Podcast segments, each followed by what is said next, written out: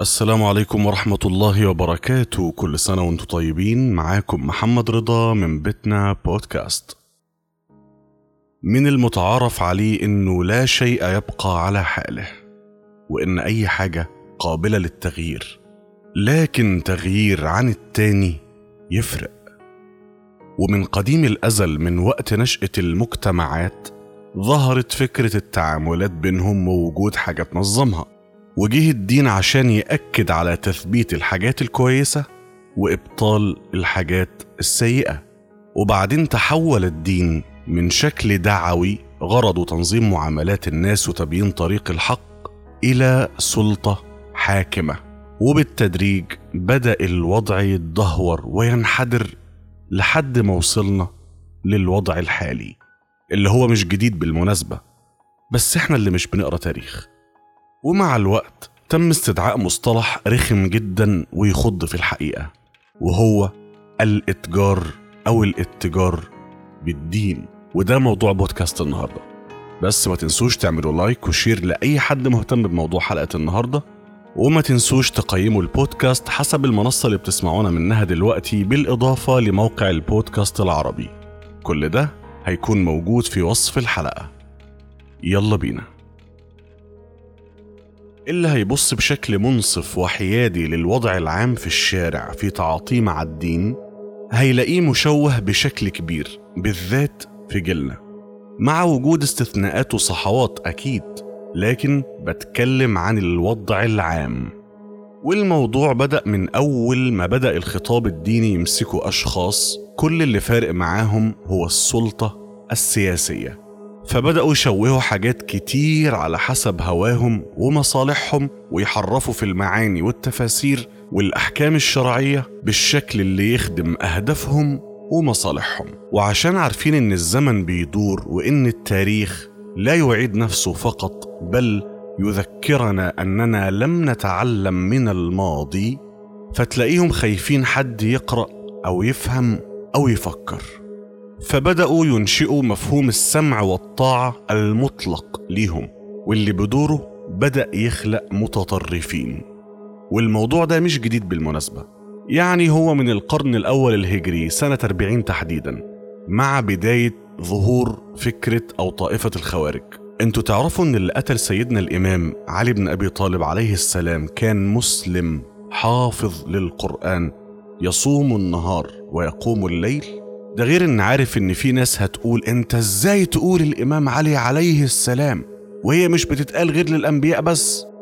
مع إنك يا عزيزي بتقول في صلاتك في التشهد اللهم صل على محمد وآل محمد. وسيدنا علي من آل محمد صلى الله عليه وسلم. سمعك اللي بتقول الواد ده شكله شيعي. شفتوا بقى التلاعب بالدين من قبل أهل السياسة؟ خلى العقل الجمعي يفكر إزاي؟ إنك تخالف كلام ربك انتصارا لمقولة الشيخ فلان. طيب عندنا كارثة اسمها الخلط بين العادات والتقاليد وبين الدين. وناس كتير بتتعاطى مع الدين إنه كل ما كان أصعب يبقى هو ده الصح. فتلاقيهم بيقولوا حاجات ما يصحش وما ينفعش لمجرد فقط إنها مرفوضة مجتمعيا حتى لو هي عادي. ويعملوا حاجات مخالفة لنصوص صريحة جدا عشان المجتمع شايفها. عادي. يعني مثلا يعني من ضمن الحاجات اللي فاكرها من رمضان اللي فات لما شخص سأل وزير الأوقاف وقال له هو لو حد شتم شخص تاني في رمضان يبقى صيامه باطل؟ قال له لا طبعا لا يبطل الصيام لكن ينقص من أجره. وكلنا عارفين إن ده الرأي الصحيح بس ناس كتير رفضت الفتوى دي لدرجة إنهم قالوا اللهم ارزقنا بوزير أوقاف مسلم. يعني تكفير صريح مع إن نص الحكم اللي قاله صحيح لكن رفضت الفتوى عشان إيه؟ اختلاف سياسي. مين القطيع الأكبر اللي رفضها؟ شباب. طبعا أنتوا فاكرين معايا كده مين اللي صدر فكرة إن الفتوى بتتاخد مننا إحنا بس وأي فتوى تانية باطلة. يعني حتى التشريع والتأصيل الفقهي والإفتاء بيتاخدوا لاعتبارات سياسية. وفضل التلاعب بالدين لأغراض سياسية عبر التاريخ ينتشر لدرجة إن التلاعب ده كان سبب في اراقه دماء وقتل أناس من أعظم عظماء التاريخ الإنساني إن كان في الأدب ولا العلم. أسامي مرعبة. لو هنتكلم عن الواقع الإسلامي فإحنا عندنا ابن عربي الجاحظ الرازي ابن تيمية ابن الهيثم ابن سينا وغيرهم اللي يا إما اتأذوا أو اتقتلوا على إيد المتعصبين اللي بيعرفوا يتلاعبوا بالدين لأغراض سياسية. طيب عشان الناس ما تقلبش عليهم يعملوا حاجتين. اولا بيصدروا لك الشكل. ثانيا يصدروا لك ظاهر النص أو مغلوطه. يعني يحول السنة لفرض والفرض لركن. زي الجهله اللي بيقولوا إن الحجاب فرض زي الصلاة نفس الدرجة. أيوه أنا عارف إن في ناس هتسخن أول ما هتسمع الكلام ده بس نشغل العقل شوية ونسمع. الصلاة ركن من أركان الإسلام اللي من تركها تكاسلا كان مذنبا ربما يرقى ذنبه لحكم الفسق. ومن أنكرها كفر. تمام كده؟ طيب من أنكرت الحجاب أو أنكر الحجاب يكفر. هات لي بقى دليل تشريعي واحد ينص على حكم الكفر ده. مش هتلاقي. ولو لقيته يبقى سيبهولي في ال comments ولو طلع صح هتراجع عن رأيي وأعيد البحث تاني. ده لو لقيته يعني. يبقى ما ينفعش الاتنين يتساووا أو يتساويا ببعض. وعارف برضو إن في ناس هتقول أنت بتقول يعني إن الحجاب مش من الإسلام؟ يا حبيبي ما حدش قال كده. أنا بتكلم عن المرتبة التشريعية بتاعته. إيه المرتبة التشريعية دي بقى؟ عندنا أعلى حاجة الركن زي أركان الإسلام والإيمان. تحتها على طول الواجب تحتها السنة المؤكدة تحتها السنة تحتها المستحب تحتها المباح وبعدين من تحت كده المكروه. بعدين الذنب الصغير أو ذنب الصغيرة بعدين ذنب الكبيرة بعدين الشرك بعدين الكفر لأن الاتنين مش واحد. 11 مرتبة انحصروا في حلال وحرام وبس. طيب مين أول ناس صدروا فكرة التشدد؟ ناس اسمهم الخوارج. دول المثل الأعلى لأي متشدد. اللي ائمه الإسلام الصحيح حاربوهم كتير. هقول لكم على فكرة من أفكارهم وقولوا لي هي موجودة حوالينا ولا لأ. تمام. هم شايفين إن فاعل الكبيرة يقتل يعني اللي بيشرب خمر أو يزني أو غيره شايفين إن حلال فيه القتل. بعدين الفكرة اتطورت من مجرد كلام إنه حلال فيه القتل مجرد كلمة لفعل بدأ يتطبق. وقبل ما ينفذوا الحكم فيه لازم يكفروه. فعندهم فاعل الكبيرة يقتل. ها خدتوا بالكم ولا لسه؟ حلو إحنا قلنا إن وسيلتهم تصدير ظاهر أو مغلوط النص.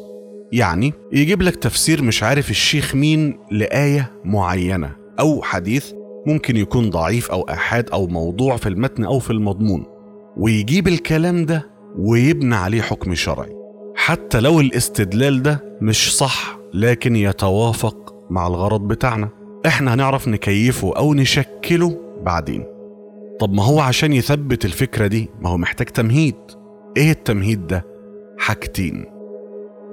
رقم واحد إنه يبدأ يستخدم العاطفة اللي هو آه يقول لك مثلا والله يا أخي آه وضع الدين بقى في النازل وربنا غضبان علينا و... على فكرة الجمل دي بتتقال من أيام الصحابة ها؟ من أيام الصحابة صحابة الرسول. ومن أيامهم وفي ناس بتقول الدين في النازل وربنا غضبان علينا. وللأسف عشان بعض الناس مش فاهمين بتقول آه والله الدين فعلا في النازل. طب إيه الحل يا مولانا؟ الحل الطبيعي إن كل شخص يشتغل على نفسه وينظم أفكاره ويعلي القيمة الإنسانية عنده ويأدي واجباته وفروض ربنا ويتقي ربنا في شغله وفي تعاملاته مع الناس. مش كده؟ لكن هو يجيبك من سكة تانية خالص. هتلاقيها بشكل ما مرتبطة بفكرة السلطة. زي مثلا إنه الناس اللي بتعرف ربنا دول لازم هي اللي تحكم. الناس لازم تتعلم الأدب. أيوه يعني هتعملها إزاي مولانا؟ هتلاقيه جري يقول لك إيه؟ حدود الله لا تقام. يا راجل اللي هي إيه برضه؟ يقول لك قطع يد السارق ورجم الزانية. مش هيقول لك الزاني هيقول لك الزانية. وإن النساء لا ينبغي عليهن أن يروا الرجال ولا يختلطوا بهم. وإن أي شخص على غير ملة الإسلام فقتاله واجب. تقول له طب بس بغض النظر يا مولانا عن كل اللي أنت قايله من شوية لكن حتة قتاله واجب دي يعني ما هو برضه دم الإنسان مش بالساهل. يقول لك يا أخي مرة وصل حاربهم. تقول له يا شيخنا ما هو ده كان زمن له ظروف معينة وإحنا زمن بظروف مختلفة. يقوم ملبسها لك. يقول لك يعني أنت لو شفت حد بيغتصب أمك ولا أختك هتسكت؟ تقوم انت بتنرفز عليه وتقول له انت مجنون يا عم انت؟ إزاي تجيب سيرة أهل بيتي؟ يقول لك شفت انت غيرت عليهم إزاي؟ يعني تغير على أهل بيتك. ودين ربنا الحمية والنخوة ما تتحركش جواك. فانت يا عيني عشان مش مطلع كفاية مش عارف ترد عليه وهو يقول لك إيه؟ ساكت ليه؟ آه انت شكلك لا بتحب الدين ولا بتحب ربنا. يا خسارة مسلم في البطاقة بس. فانت خايف يا عيني يكون كلامه صح لأنك برضه مش فاهم. فتبدأ بالتدريج تقع في أفكاره لحد ما يشدك ليها بشكل كامل. رغم إنت مثلا لو جيت فتحت المصحف كده مثلا على سورة الأنعام على سبيل المثال هتلاقي ربنا بيقول لك إزاي تتصرف مع الناس اللي بيسخروا من دينك أو بيتريقوا على آيات القرآن أو صحيح الأحاديث. ربنا قالها صراحة وإذا رأيت الذين يخوضون في آياتنا فأعرض عنهم حتى يخوضوا في حديث غيره. لا جاب سيرة حرق ولا قتل ولا قتال ولا غيره إلا ضمن حدود وأطر معينة. يجي لهم تاني أكبر مفك في الترس بتاعهم إن الأحكام وتنفيذها بناء على الشرع يقوم بها ولي الأمر وليس الأفراد.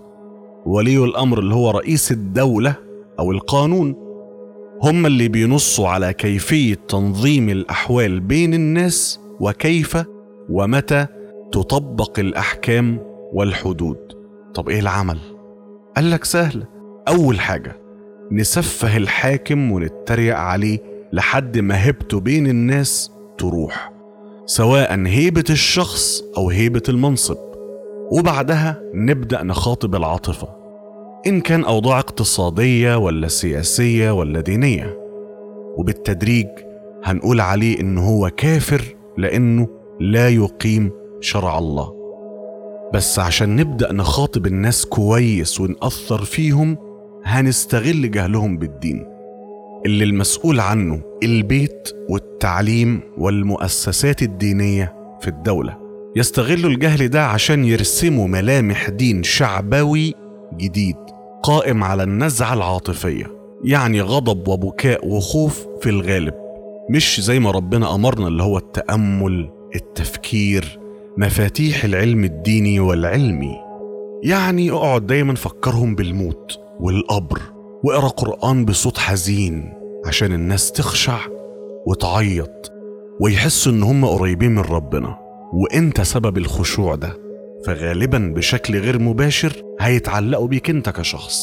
ولو جيت تناقش حد فيهم مناقشة تقيلة بقى بس مناقشة حد فاهم وزنقته يا إما هيقولك ده أنت العلمانية لعبة في دماغك يا أستاذ يا إما مجاذيبه هيقولوا لك لما تبقى حافظ زيه أو تكون فاهم زيه ابقى اتكلم. اللي هو قصدهم يعني بتقول نفس الكلام اللي بيقولوا عن الموت والوعظ وأهوال يوم القيامة وتكون جريء كده في كلامك وتزعق وتشتم وتعمل وتلبس زيه وتتكلم بطريقته لأن ببساطة ما عندهمش دليل واحد إن هو فاهم. ممكن يجيب لك دليل إن هو حافظ لكن فاهم؟ هتلاقيهم في أوقات كتير جدا بيقدسوا مشايخهم وتفسيراتهم لكلام ربنا وللأحاديث أكتر من كلام ربنا سبحانه وتعالى نفسه. وأحاديث الرسول الصحيحة. رغم إن الإمام مالك قال كل يؤخذ من قوله ويرد إلا صاحب هذا القبر اللي هو الرسول عليه الصلاة والسلام. فبدأ الدين يؤخذ بظاهره فقط. أنا بتكلم إزاي وبقول لك إيه وشكلي عامل إزاي وأخلق بين الناس إن الشكل ده بتاع ربنا. شكل الناس اللي هم على الطريق الصحيح اللي هيدلوك لربنا. مولانا طب ما إحنا عارفين ربنا والحمد لله بنصلي وبنصوم وبنعمل الفروض. مش ناقصنا غير شوية حاجات كده. ربنا ذكرها والقانون شغلته إن هو ينظمها ويعاقب المخطئ فيها ويثيب المجتهد فيها. يجوا يلفوا تاني ويتكلم معاك في الحدود. وإنه لازم مش عارف إيه. يا حبيب قلبي هو مش في حاجة في الدين اسمها حد التعزير اللي هو معاقبة المذنب بالشكل الذي يرتئيه المشرع أو الحاكم ولا إيه؟ وإن تطبيق الحدود تطبيق الحدود الشرعية بيكون ليها شروط قاسية جدا وصعبة جدا لابد إنها تنطبق الأول عشان يتم تطبيق الحد. ولا هو أخذ بالظاهر لغرض السيطرة. طيب آخر حاجة هنختم بيها بودكاست النهاردة. في حديث أتوقع يعني إن معظمكم عارفه بتاع الشخص اللي قتل 99 نفس وراح لعابد اللي هو الشخص اللي قاعد بيتعبد ويقرأ اللي هو الشكل الظاهري يعني وقال له أنا قتلت 99 واحد هل لي من توبة؟ قال له لا توبة إيه؟ مستحيل قام متنرفز عليه وقتله بعدها قابل عالم قال له أنا قتلت مئة نفس هل لي من توبة؟ قال له طبعا إيه المانع يعني؟ ما يحول بينك وبين التوبة. لكن اذهب لأرض كذا فإن بها قوم يعبدون الله. اللي هو الخطوات العملية العلمية. البيئة المحيطة بتأثر عليك بالسلب. سيبها وروح للمكان اللي هيهيئك نفسيا ويساعدك على التوبة. أنا قلت الحديث بالمعنى مش بالنص. لأن لو قلت النص هضطر أشرح بعض المفردات والمعاني وده هياخد وقت أطول. وأنا بحاول يكون الوقت مش طويل. لكن الحديث موجود سواء في كتب الصحاح أو حتى على المواقع المتخصصة على الإنترنت أي حد ممكن يوصل له. رحمة ربنا ولطفه وكرمه أوسع من جهالات المتشددين. عيب أصلا إننا في الزمن ده والوقت ده وبنتكلم في الموضوع ده المفروض نكون تجاوزناه من زمان جدا. لكن الواقع بيقول إننا بنرجع للخلف وبننحدر للقاع. بتسارع مميت. والكلام في الموضوع ده مخلصش ولا هيخلص. هنرجع له تاني بإذن الله. وبالمناسبة بعد العيد في مفاجآت كتير جدا هتحصل إن شاء الله. يا رب تعجبكم. ما تنسوش تعملوا like وتقييم للحلقة على المنصة اللي بتسمعوني عليها دلوقتي وكمان على موقع البودكاست العربي. و share لأي شخص تحسوا إن هو كمان محتاج يسمع الكلام ده. وشاركوني برأيكم في ال comments أو في الرسائل عن حلقة النهاردة. ويا ريت الله يرضى عليكم نلتزم بالإجراءات الوقائية. يعني مش عايزين ذكرى كورونا ترجع تاني. واللي لسه ما حصلش على اللقاح يا ريت يقدم عليه من خلال موقع وزارة الصحة واللي هتلاقوه موجود في وصف الحلقة بإذن الله. وربنا يعديها على خير. واوعوا مهما حصل تتخلوا عن الأمل وحسن الظن بالله. ونتلاقى على خير. بيتنا بودكاست. السبت والأربع الساعة 4 العصر. استنونا.